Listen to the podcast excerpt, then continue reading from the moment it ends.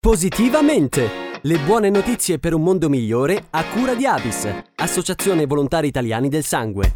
Bentrovati con il nostro appuntamento di Positivamente. 3 milioni di euro a favore dell'emancipazione e la crescita professionale delle donne vittime di violenza domestica. Si chiama Microcredito di Libertà ed è un progetto che coinvolge Caritas Italiana e il Dipartimento per le pari opportunità della Presidenza del Consiglio dei Ministri, insieme all'Ente Nazionale per il Microcredito, ABI, Associazione Bancaria Italiana e Federcasse. Due le forme di sostegno previste. Una prima, di stampo più sociale, punta a sostenere la formazione professionale delle donne e le spese di casa o della famiglia. Ce ne parla Caterina Boca, responsabile del progetto per Caritas Italiana.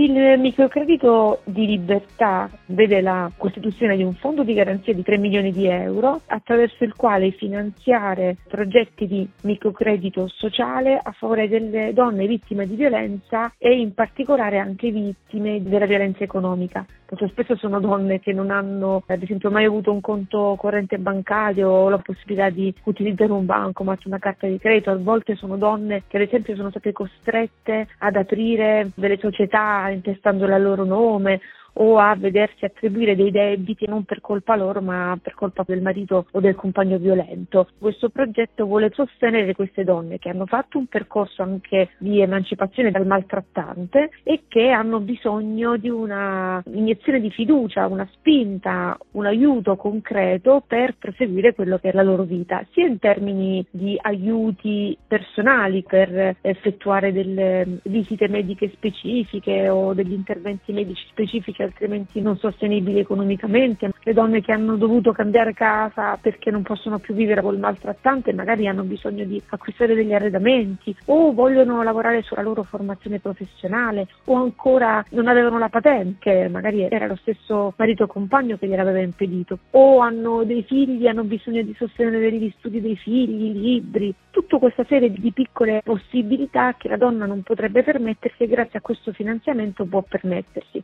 Il secondo percorso riguarda il microcredito imprenditoriale, attraverso il quale si aiutano le donne ad avviare una propria attività lavorativa.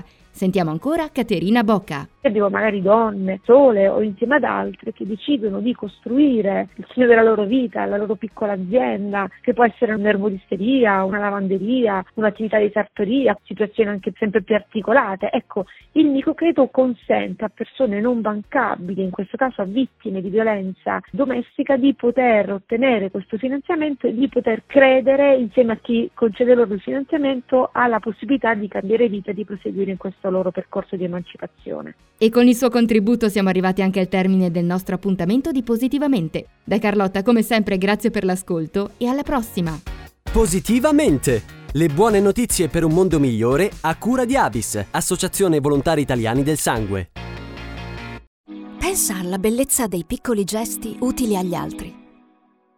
Pensa alla gioia che si prova quando a compierli siamo in tanti Pensa al coraggio di superare le proprie paure per prendere una scelta importante. E ora pensa a te, a noi e a quello che possiamo fare assieme. Perché la voglia di fare del bene entra in circolo. Mettiti in gioco e dona il sangue. Scopri come su avis.it.